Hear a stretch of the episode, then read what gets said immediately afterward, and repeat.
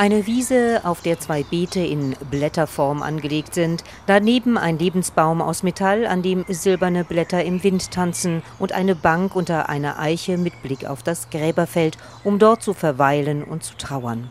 Jessica Hefner, 35, erste Vorsitzende des Vereins Unsere Sternenkinder Rhein-Main, selbst Mutter von drei toten und zwei lebenden Kindern.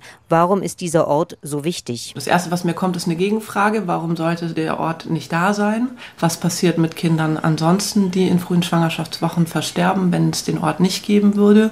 Der Ort ist wichtig, weil Leben und Tod zusammengehören und weil jeder, der stirbt, das Anrecht auf ein würdevolles Grabfeld hat, egal wie alt oder jung er gewesen ist. Schaut man genauer hin auf die silbernen Blätter am metallenen Lebensbaum, kann man die Namen der hier beerdigten Kinder lesen und Sätze wie Wir werden dich nie vergessen, wir lieben dich, auf ewig mit dir vereint.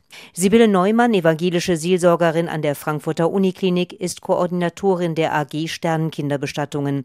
Sie ist froh, dass dieser Ort, ein Hauch von Leben, öffentlich sichtbar existiert. Er ist nicht nur für die Kinder, die dort begraben sind, sondern es ist für mich auch ein Zeichen in die Stadt hinein, dass es diese Kinder gibt, die dann vielleicht auch auf anderen Grabfeldern sind, auf dem jüdischen Friedhof, auf dem muslimischen Gräberfeld am Heiligen Stock oder die einem Familiengrab mitgegangen sind. Aber es wird öffentlich in der Stadt deutlich, dass es diese Kinder gegeben hat und dass es für ihre Eltern eben Kinder sind. Beerdigt werden hier Kinder aller Glaubensrichtungen, die in Frankfurter Geburtskliniken verstorben sind. Und das viermal im Jahr in einer Trauerfeier als Erdbestattung in einem Sarg.